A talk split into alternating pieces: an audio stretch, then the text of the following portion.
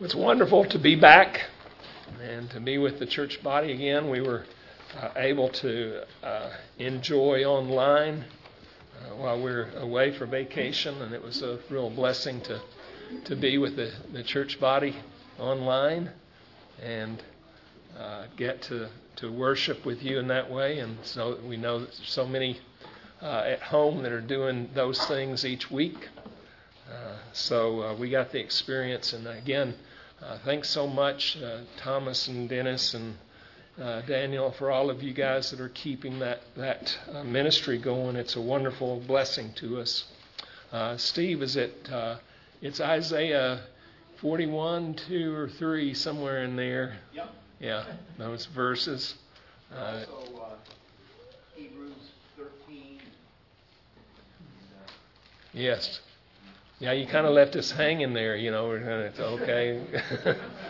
But, yeah, wonderful things. Well, let's open our Bibles to Romans chapter 6. We'll pick up with where we left off there. And I think if we could, I'll just read from verses 1 through all the way through 14 this morning. I'll read out loud. You follow along. What shall we say then? Are we to continue in sin that grace may increase? May it never be. How shall we who died to sin live in it? Or do you not know that all of us who have been baptized into his death? Therefore we have been buried with him through baptism unto death, in order that as Christ was raised from the dead through the glory of the Father, so we too might walk in newness of life. For if we had become united with him in the likeness of his death, certainly we shall also in the likeness of his resurrection be. Knowing this, that our old self, our old man, was crucified with him, that our body of sin might be done away with, that we should no longer be slaves to sin. For he who has died is freed from sin. Now, if we had died with Christ, we believe that we shall also live with him, knowing that Christ, having been raised from the dead, is never to die again. Death no longer is master over him. For the death that he died to sin once for all, but the life that he lives to God. Even so, consider yourselves to be dead to sin, but alive to God in Christ Jesus. Therefore, do not let sin reign in your mortal body, that you should obey its lust, and do not go on presenting the members of your body to sin as instruments of unrighteousness, but present yourselves to God as those that are alive from the dead, and your members as instruments of righteousness to God. For sin shall not have or be master over you, for you are not under law, but under grace. May God add his blessing to the reading of his word.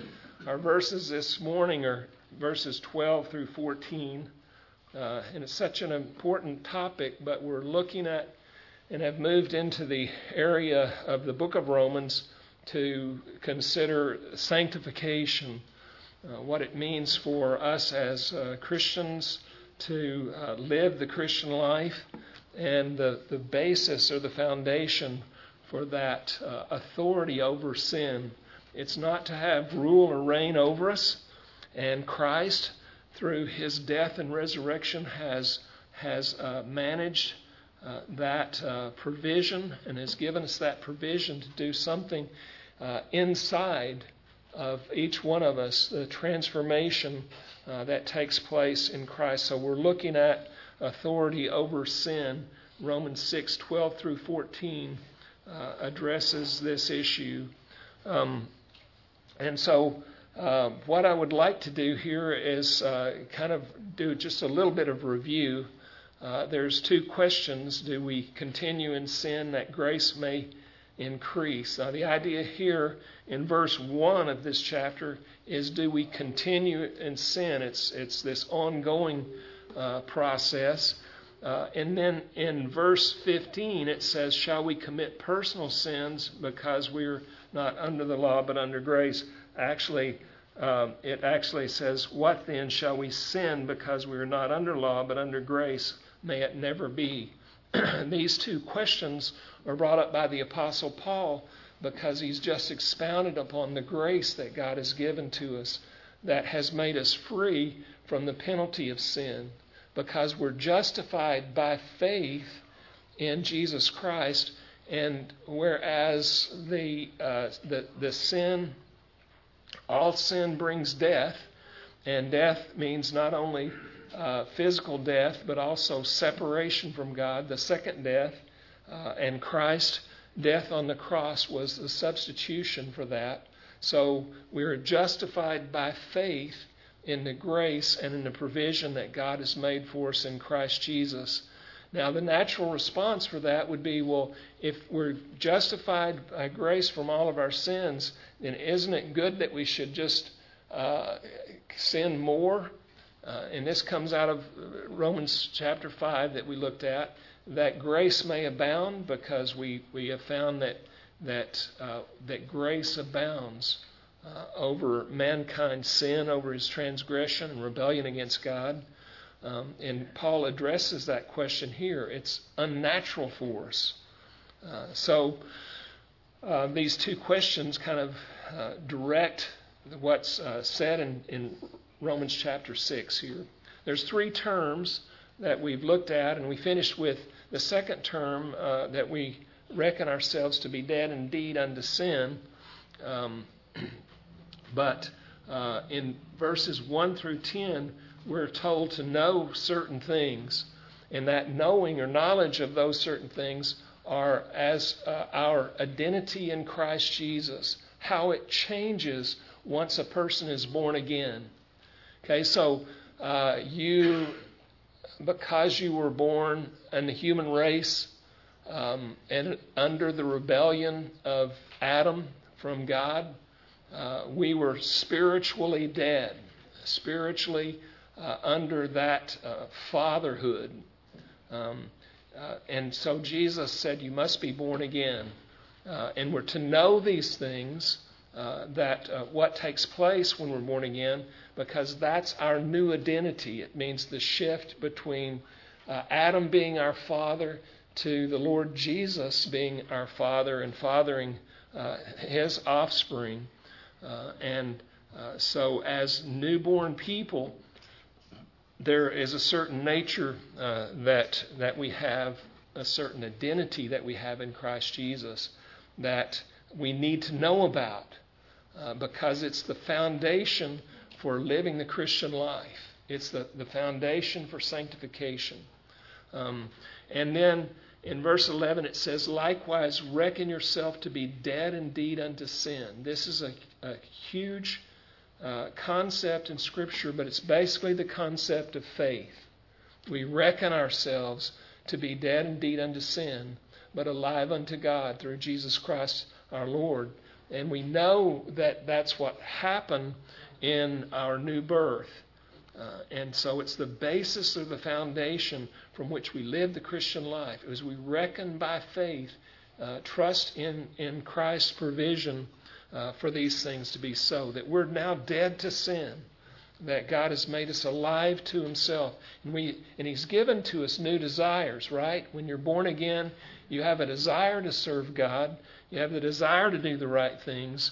But we still have this conflict, don't we, between the flesh and the spirit.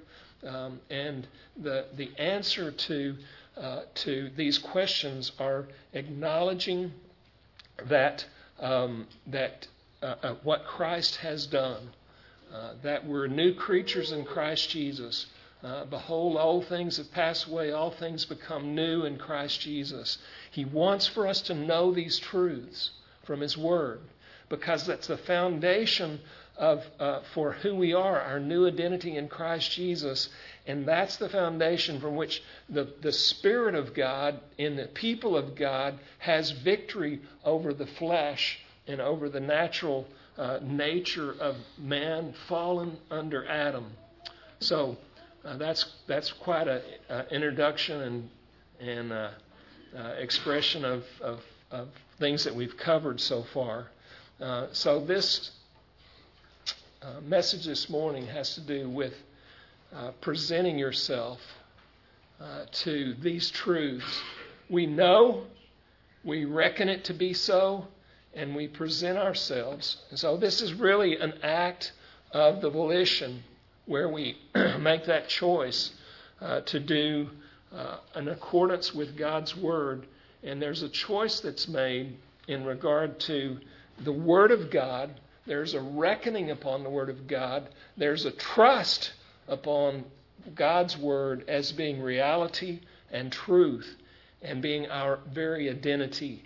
And this is the process of sanctification. It's where you're being transformed as in accordance with God's purposes into the new man, the new person in Christ Jesus. God has called us to a higher standard, a higher life, a life in Christ, a life of righteousness, a life that is pleasing to God and is a testimony to the truth of God. So be not conformed to this world, but be ye transformed by the renewing of your mind, that you may prove the good and acceptable and perfect will of God.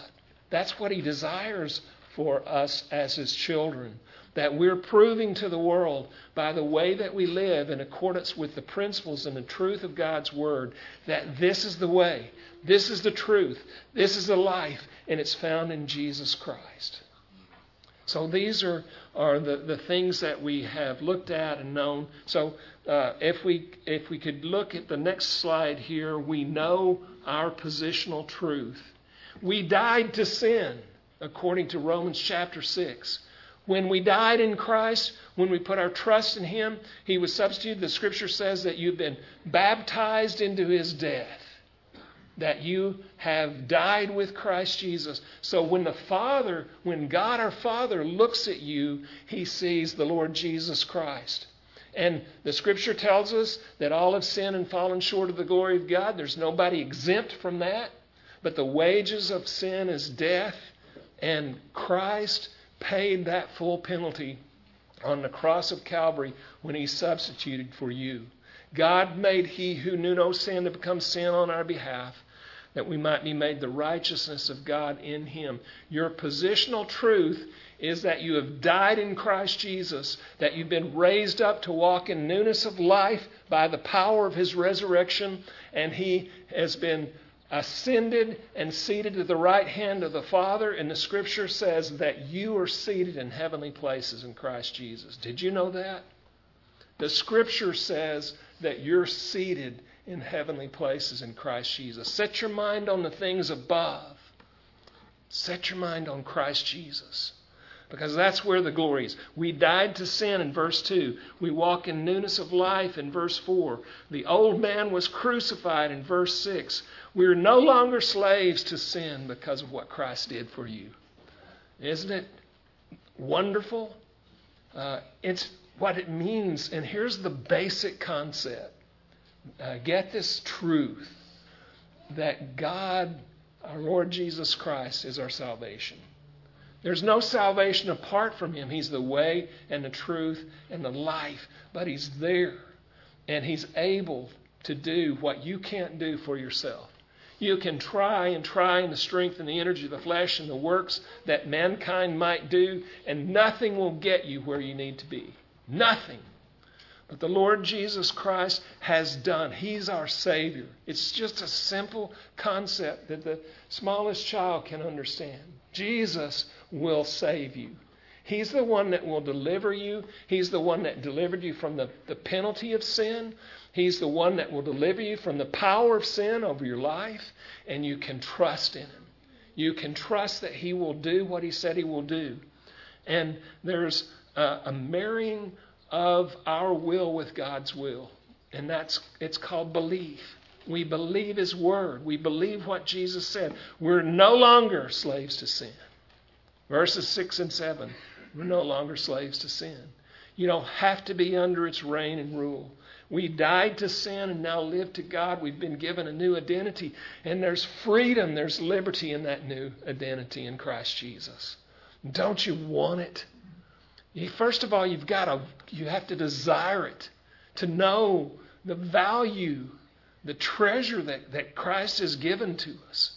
And at that point, it's easy to be crucified with Christ. It's easy to take up our place. Not I, but Christ who now lives in me. And it's that freedom, it's that reality that gives us victory over sin and over the doldrums of this life. It's mundane compared to the glory of Christ Jesus and what it means to walk in righteousness and in accordance with the calling of God. So next slide there, we reckon our positional on our positional truth. I'm seated in Christ Jesus. Jesus is my Savior.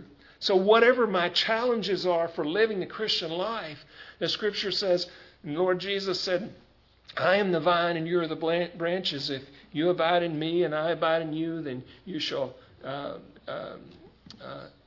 in me you shall bear much fruit. But without me you can do nothing. He's my Savior. He's the one that's going to deliver me. He's the one that is going to keep me from those things which are death and destructive. He's the one that's going to order my steps in accordance with His Word, in accordance to the truth. And it's such a blessing just to know what God has said He's going to do. And He wants us to believe Him and to trust Him and to look to Him to save us from what we cannot save ourselves from. His power is sufficient.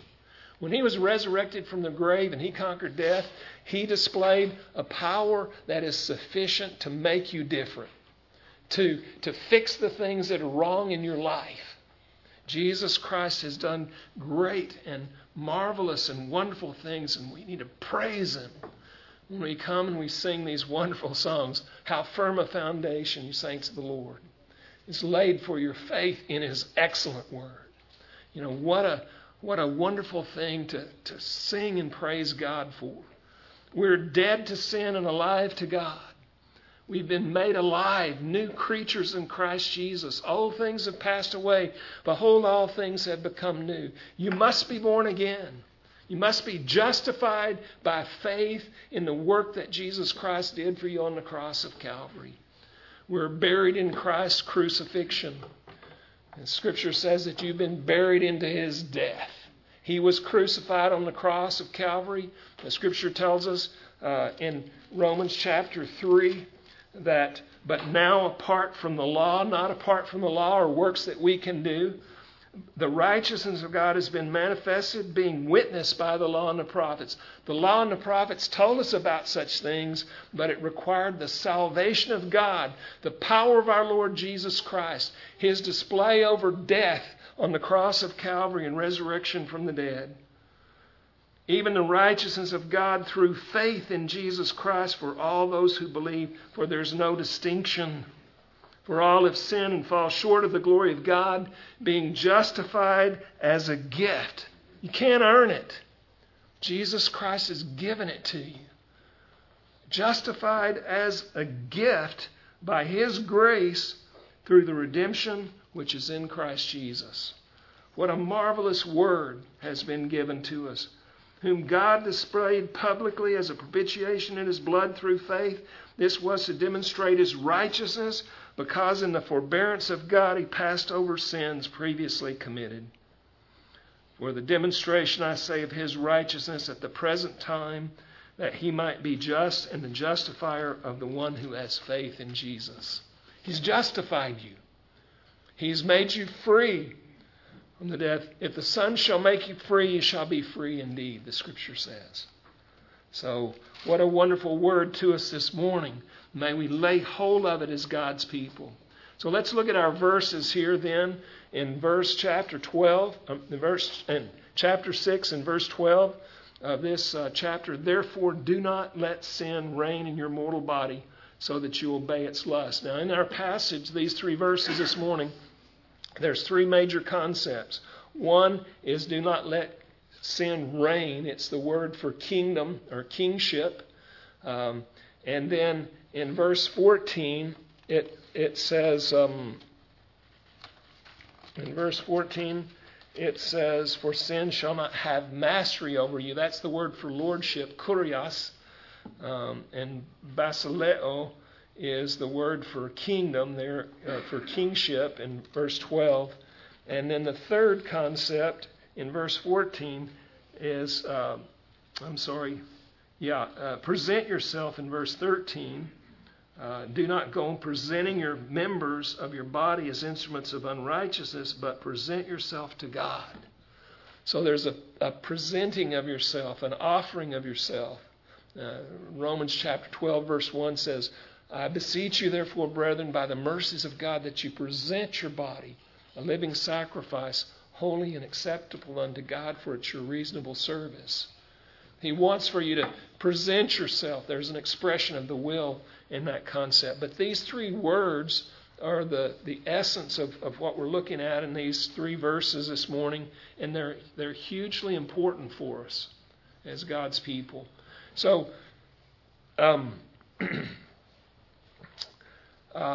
we talked about, and I gave you an illustration last week. I think it's so good I want to go back to it. You may think differently, but the diesel pickup truck, a motor that is converted to gasoline motor, if you try to run that diesel engine or that gasoline motor on diesel, as you know, most of you would know, hey, that doesn't work. You don't put diesel into a gasoline motor, because it's the wrong fuel. It's the wrong source of energy. And that's the concept that we've been looking at in regard to law and grace. And it's not by the works of law, because it can't run. And your identity in Christ Jesus, if you try to run and live the Christian life on the basis of law, you will fail, because the motor doesn't run. It's not the energy by which we live the Christian life. It's necessary for us, by God's grace, to live by faith in the truth of His Word. It's the source of energy. It's the source of life that keeps the motor running, that keeps us going in the Christian life, that sanctifies us, that sets us apart, that transforms us into those creatures of God that God has worked through the Lord Jesus Christ. So when you find in this verse, verse 12, therefore do not let sin reign in your mortal body. Now sin here is we're given a picture of something that is like a king. It's like a ruler. And the reality is that we were all under the kingship of sin. For all have sinned and fallen short of the glory of God. It's taught in Scripture that sin reigned in our lives, that we couldn't help ourselves, that we were fallen creatures, and sin had the throne of the heart. I love the Campus Crusade illustration of the Christian life. You know, they draw this circle, and they have all of these little dots in there about different things or parts of your life. And it's all chaotic. And in the middle of that circle is a throne. And on the throne is E. It's ego. It stands for ego. It stands for self. It stands for the person. And so as you look at this circle of your life, everything's out of order. And then they make the point that in this next circle, Christ... They put a cross on the throne there, that Christ takes the control center of your life. And then they organize and put all of these parts of your life in order. And that's the way it works. That's the way the Christian life works. That's why His Word is so important to us and essential to us, because in the Lordship of Jesus Christ, when He's upon the throne, our life comes together and is what it's supposed to be. Our identity as to who we are in Christ Jesus is realized. And sin shall not have authority over my body. But the realities are that for Christians, that there's this constant conflict by who's on the throne. Is it self, or is it the Lord Jesus Christ? And what is the issue, the conflict of walking by faith is that there's this struggle, the war between the flesh and the spirit. Everybody has it. Don't feel like you're out there alone. It's the struggle that we have and will have until we receive our resurrection bodies in Christ Jesus. We're going to have this struggle. The flesh is going to war against the spirit. It's never going to want to serve God. You can become a religious person, and there can be changes in your life, but the essential nature of the person and of the flesh is that it cannot be reformed. That's why we had to die in Christ Jesus. And that death in Christ Jesus, that thing that God accomplished for us, that miraculous thing that God did, frees us from the flesh. And that's what's necessary. But there's this battle between the flesh. The flesh will never want to relinquish control and lordship. It'll always want to be seated upon the throne. And by faith, we need to replace it with the glory of our Lord Jesus Christ. It's right for him to be there. Present your bodies as a living sacrifice, holy and acceptable unto God, for it's your reasonable service. So sin is not to have authority over my body. It is not to have this idea of kingly authority or rule. Because that's what sin does to us, isn't it? Our ego, we want to control things. You want to control things. And nobody's exempt out there. Each one of you, you want to be in charge of your life. And you will buy from time to time that lie that the evil one brings to you, that you're missing out on life, and unless you have these things, and you'll want to cross those lines because your flesh wants certain things, and it's going to desire those things, and it's going to seek after those things. And you have to tell your flesh that sin is not to reign in my mortal body, that Christ has that place. And there's not anything that delivers us from that like just by the Spirit and power of God, by faith, being given and relinquished that will. You have to relinquish your will to God. When your will becomes in sync with God's will, there's joy and peace and the expression of who God is, and righteousness and justice and such things as honor God. And it's beautiful. It brings peace. As long as we're struggling with I want control and I think I need this thing or I think I need that thing, and we're in that struggle and we're doing this, there's not going to be peace in your life. But once you relinquish that lordship to the place of our Lord Jesus Christ, once he's given sovereign and absolute control and placed upon the throne of your heart and the control center of your life, there's freedom.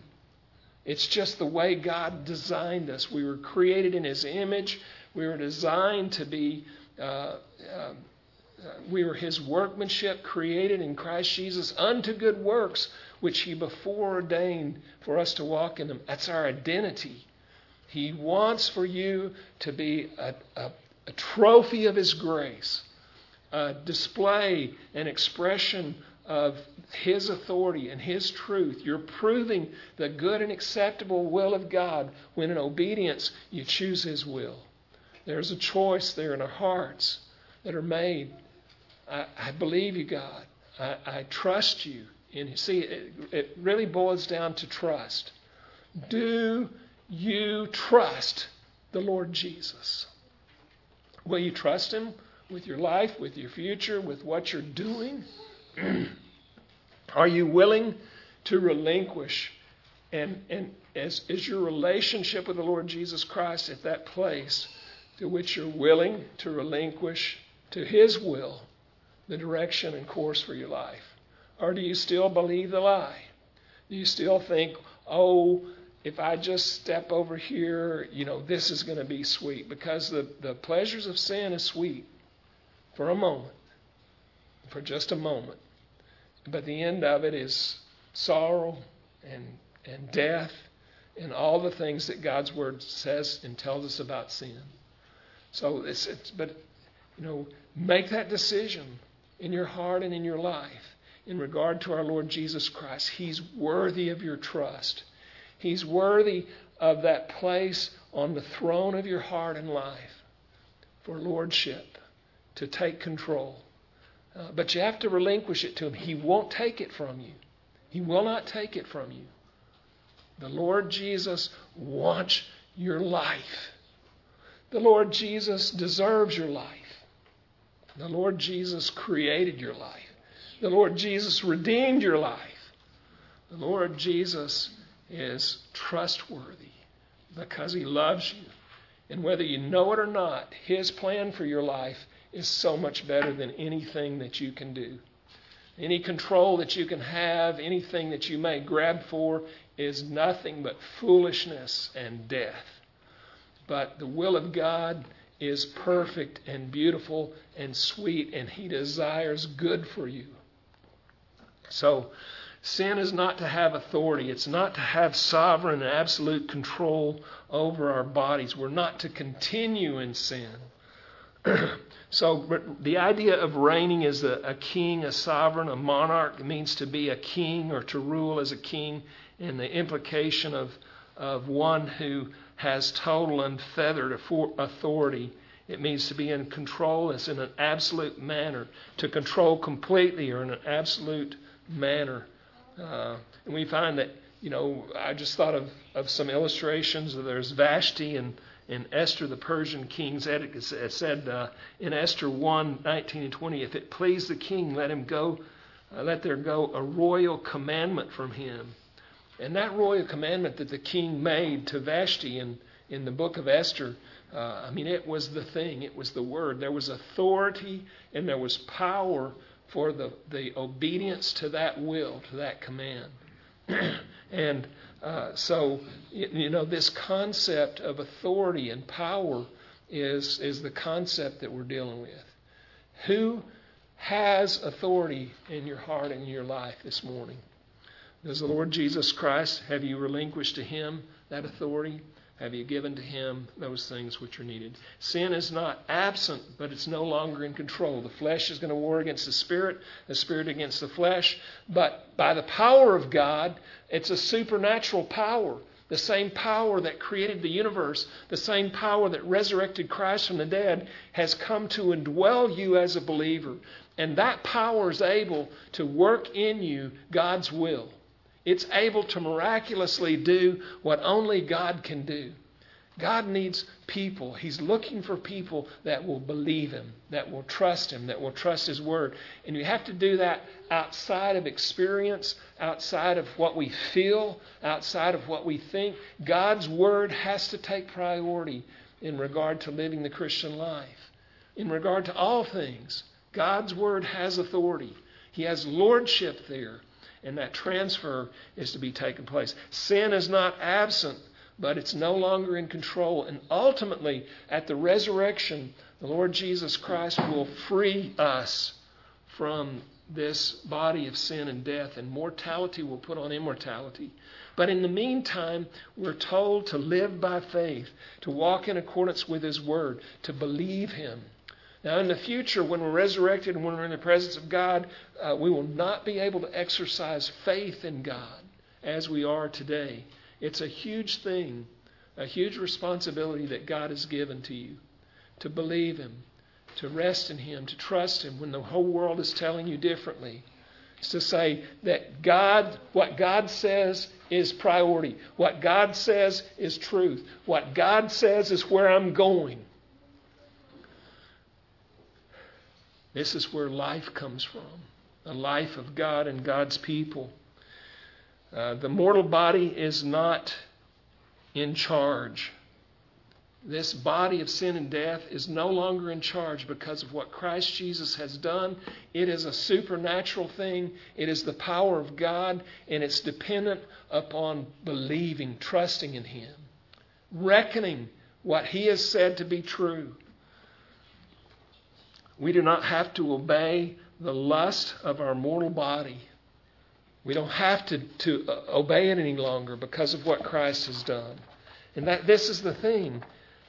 It's this teaching in Romans chapter 6 is telling us that we may obey it, that we may do these things, and we're being warned against it. We're being instructed. We're being taught that we don't have to allow the mortal body to and obey the lusts of the mortal body. It's a trap, and it brings death. But God, and through Christ Jesus, brings life in your life. Don't you want to know the fullness of it? The glory of our Lord Jesus. The fourth point here, you are not to present the members of your mortal body. And look at verse 13. And do not go on presenting the members of your body to sin as instruments of unrighteousness, but present yourself to God as those that are alive from the dead, and your members as instruments of righteousness to God. So, first of all, do not let sin reign. Secondly, do not present the members of your body as it says as instruments of unrighteousness. And the word there can be translated as weapons of unrighteousness. So if we think of spiritual warfare and we think of the God of this world, the evil one that desires to use us and to use the members of our body in a rebellion against our God and Creator, this is what we're looking at. We yield ourselves to as instruments of unrighteousness, as weapons of unrighteousness. We yield ourselves in the hands and under the authority of the God of this world. And He's a cruel God. He's a hateful God. He desires to destroy you. He desires to destroy everything that's good. And relinquishing your that authority from God and from our Lord Jesus Christ to Him is a horrible thing. This idea of presenting. You're not to present the members of your mortal body. The idea of presenting is for approval or for participation. Often it's used in Scripture of those that were bystanders. They were bystanders at Christ's trial. The bystanders were those that they were presenting themselves, the idea with the scribes and the Pharisees that were crucifying our Lord.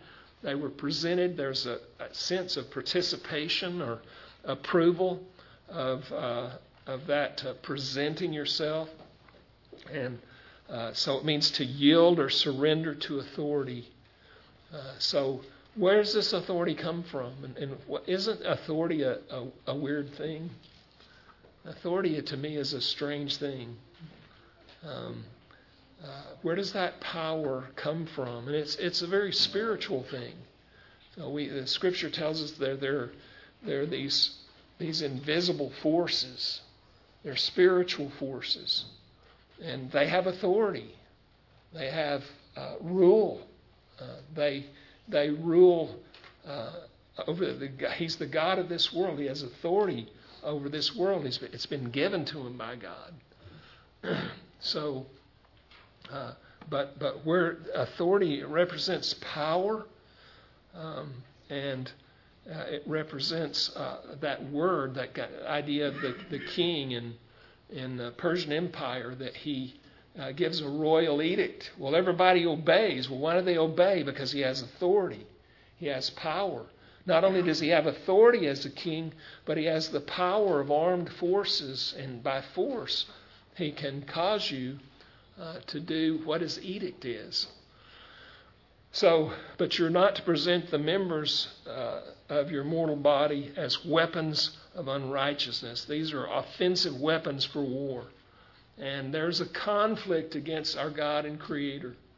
And if you're, you know, if you've lost sight of it, now I challenge you, I encourage you to engage in that war, because you're in it whether you realize it or not, or whether you recognize that the flesh is going to war against the spirit, that there's this authority which keeps telling you that you need to do these things this way, and there's a battle. It's a conflict against our God and Creator. And he wants for you to be good soldiers, not presenting your members of your body, your hands, your arms, your legs, your eyes, these things to unrighteousness, but present yourself to God as weapons of righteousness. And that's the second part of our verse. You are to present yourself as alive from the dead, alive from the dead, alive from death, alive from those things which have and captured us, enslaved us. 2 Corinthians 11:2 says, "For I am jealous for you with a godly jealousy, for I betrothed you to one husband, so that to Christ I might present you a pure virgin." And Ephesians 5:27, that he might present to himself, this is speaking of the Lord Jesus, that was the Apostle Paul.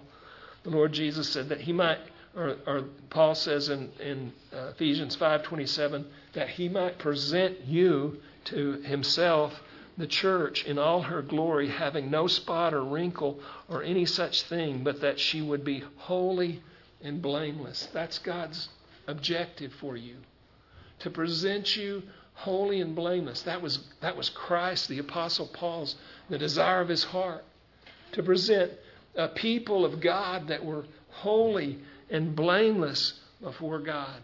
That should be the thing that we strive for, the thing that we long for and love and seek after. Colossians 1:22 says, "Yet he has now reconciled you in the fleshly body through death, in order to present you before him holy and blameless and beyond reproach."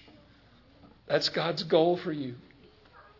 May I encourage you to pick up where you are. God's grace is sufficient. He forgives our sin.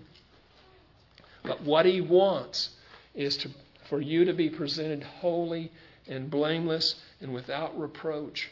And you can get there, not by your own strength, not by wishing it to be, but by the grace of our Lord Jesus Christ, the power of God. For he's your Savior, and he's able, but he desires, and he will not force your will. He wants for there to be a decision in your will that I will present myself to you. I will present my members to the Lord and to God as weapons of righteousness, that I may prove the good and acceptable and perfect will of God in the midst of a lot of anguish and hardship and trouble and trials and a lot of forceful stress to conform you to this world. That's the battle. That's the war that we have. But your body is to be presented, and you're to present yourself as alive from the dead to God. So make the decision. Why would you delay? Make it now. Make it in your heart. Make it in your life. Just determine that, okay, I got to get E off the throne. Ego's got to go. Christ has to be there. He has to take charge. And I'm willing, the act of the will on your part, a decision to that Christ belongs there. Present yourself as alive from the dead, and your members as weapons of righteousness to God. I was looking at these things, the laser light weapons. Man, those things are cool. Have you seen those laser light weapons? I mean, it's really something. But that's what you're to be. You're light. Jesus Christ is light. It's the truth, and God will use you as a laser light weapon in the spiritual warfare. God wills you as a weapon for righteousness in accordance with his will. And there's victory there for you. Christ is sufficient. His power is enough. You think about, I like to go back to this illustration of Peter walking on the water. Peter gets out, and what does he do? This is faith. It's not natural. You know, you're not supposed to walk on water. You can't do that. It's against everything, all of the natural and normal laws that we know. But Christ called Peter out of the boat, and he got out, and he walked on that water. See, that's faith. It breaks the laws, the normal rules of life. God is able to do these things in your life. And what an exciting life for us as believers, that we can see the power and the glory of God and the glory of our Lord Jesus Christ being displayed in our life. But what do we do? Peter looked at the water. You know, while he's looking at Christ, while he had his eyes on Jesus Christ, there was power, there was victory, there was unnatural things that were taking place. Why? Because Jesus is our Savior and He's able to do unnatural things. He's able to break all the laws. He is able, and by faith. There's power there. But what do? We look at the water, we look at the circumstances, and we fall. Peter fell. What does Jesus say? Oh, ye of little faith. This guy got out and walked on water. Even if it was momentarily, that's something you don't do. But oh, ye of little faith. He rebukes Peter. And he's always going to rebuke you for lack of faith. He never cuts us any slack on lack of faith. He wants for us to believe Him. He wants for us to trust Him. It's essential. You are to present your bodies as alive from the dead and your members as instruments of unrighteousness. In verse 14, for sin shall not be master over you. This is the third concept, the idea of master. You had no kingship, no rule over. Sin shall not have rule over you. Then you have to present your body as alive unto God and as instruments and weapons of righteousness. And here we have, for sin shall not be master, shall not have lordship over you. It's like cracking the whip. Sin is that way. Jesus said, he that commits sin is a slave to sin. It's always true. You commit sin, you think, oh, okay. And this is what verse 15 comes up to. It says, this idea of not continuing in sin, but just, okay, I'll cross the line here because I think I can do it and get by with it and experience some of the pleasure of sin and get by without the consequences because the grace of God is sufficient. So I'm going to do that. And he's saying, don't do it. For sin shall not be master over you. It shall not be master over your person. There's a life that's in Jesus Christ. You are not under the law, but you are under grace. And I'd like to deal with that concept in more detail. But I did want to say one thing in closing this morning, and I may come back to you are not under the law, but you're under grace. We have an election coming up, and there's this conflict is going on. It's always going to go on until our Lord Jesus returns. But the major issue is exactly what we're talking about. Who rules on the throne of your heart and your life? Mankind on the throne is the major issue in our elections that are coming up these next few weeks. The conflict in Washington, D.C. and in our country is the exaltation of man and his lordship over things, his rule, or the lordship of Christ. And with our constitutional republic, it is designed to limit the power of man, because the power of man always leads to bondage, to slavery, to bad things, to all the things that are in association with original sin. And so when we're looking at the elections and looking at our country, we need to understand that mankind on the throne and his ruling there is a very serious issue, but it's a very serious issue that with secular humanism, with communism, with socialism, that is the expression. It's to put man upon the throne. It's to put these things that are a rejection, and we've seen this rejection in our country from Darwin. The idea that man is an animal is expressed in our elections coming up. These are fundamental or presuppositional truths. They're worldviews that are factoring in or playing into what we're voting for, what's taking place. There's the higher criticism of Scripture, that we saw the damages of that in the German country, with Nazism, the rejection of the truth of God's Word, from man saying, we'll go our own way, we'll be the Lord of our own lives, we'll do things our own way. The ideology in our country has become social justice is salvation for man. If we can establish some form of justice, of social justice, then everything will be okay. It's the idea that man is somehow basically good and that there's some type of utopia that mankind can reach there, which is, I'm telling you, it's completely unreachable. It can't be.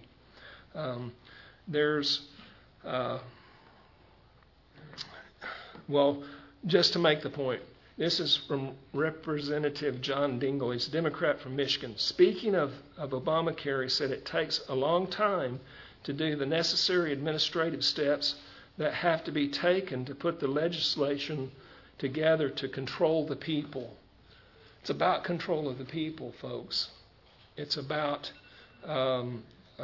what it means for a group to get this control and ultimately under the control of mankind.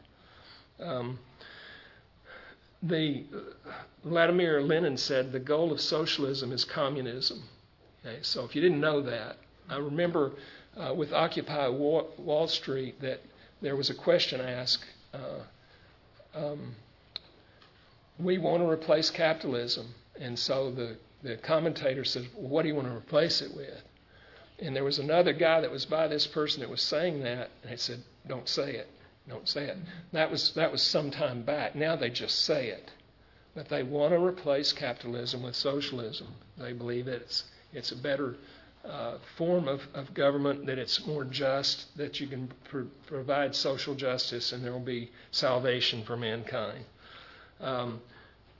Nikita Khrushchev said this, we can't expect the American people to jump from capitalism to communism, but we can assist their elected leaders in giving them small doses of socialism until they awaken one day to find that they have communism.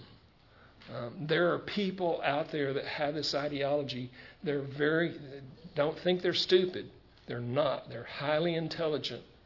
And they're working for a goal of world domination. The Bolshevik communists, did you know that there was like 20,000 Bolsheviks in the revolution? There were more. There were other forms of communism and revolutionaries there, but there were only 20,000 in that whole country. They took the country. And they went from that 20,000 to somewhere in the 1960s to over 1 billion people. They put us to shame. The promotion of man, the promotion of the salvation, and it's the ideology that the Antichrist will come to power through. That man can save himself. And if you read the secular humanists, if you read the communist documents, you will find that that's the thing. Erwin Lutzer had this to say, let's not make the mistake of the German church and isolate the spiritual sphere from the political, social, and cultural world. The church should not be ruled by self-preservation. He also said, every believer must be able to give a rationale for his or her faith, defending the supremacy of Christ over all other alternatives. We need to be out there.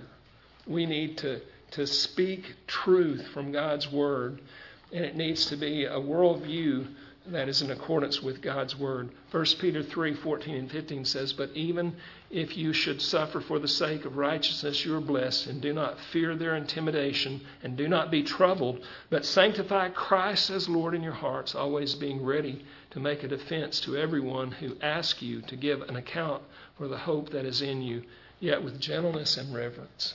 Gentleness and fear. Franklin Lydell said, the lesson to be learned from the church struggle and the Holocaust have hardly penetrated the Protestant seminaries. Our liberal Protestant prison. This is so true. Our church literature, the thinking and writing of even our ablest older theologians, American liberal Protestants, Protestantism is sick, and the theological form of its sickness can be summarized by saying that it stands solidly on the ground, but lately vacated by the German Christians who collaborated with Nazism. And we can collaborate with them. We can collaborate by embracing their worldview and their agenda. Now, this was expressed by in 1958 by Cleon Skousen. He wrote The Naked Communist, in which he compiled a list of 45 current communist goals.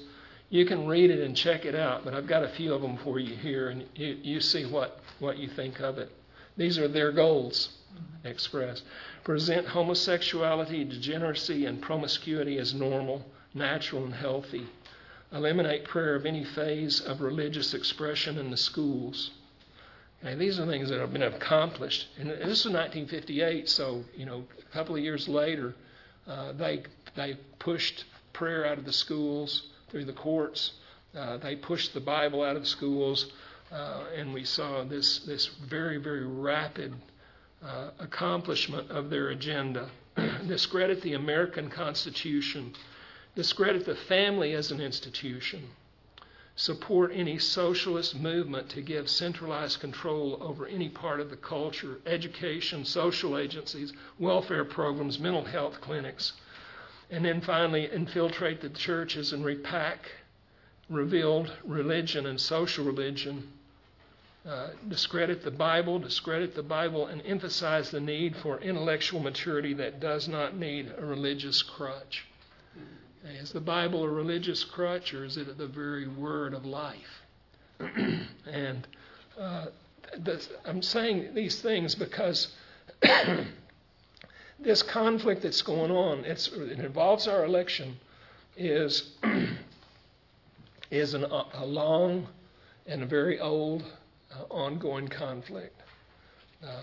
And we need to understand a biblical worldview, biblical perspective, to address these issues and to understand them for what they are, and to understand that behind it all is man's rebellion and mankind's rebellion against God and his search for a utopia that is not to be found, not with men, but only with our Lord Jesus Christ. And one day our Lord Jesus Christ will return to reign, and there will be good government. But until then, there's not going to be good government on planet Earth. And if we look at the expression of communism and socialism in countries, there's never been a decent expression of it. In fact, people risk lives. They take anything to get out from under these communist countries and flee to the United States of America. You have to ask ourselves the question, why do they do this? We need to recognize that when Black Lives Matter says that we are trained Marxists, that they have an agenda, and it explains why they burn down black businesses. It explains why they murder black police officers, because black lives really don't matter to them. Their agenda matters to them. And we need to understand those things as believers. We need to understand where it's coming from and what that agenda really is. Black lives do matter. All lives matter. And but the agenda is clear if you understand their ideology, and it ultimately is the expression of man.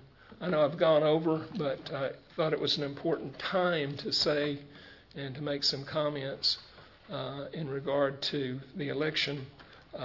We want to elect good people. We want to get rid of bad people, because there are a lot of them there in Washington, D.C.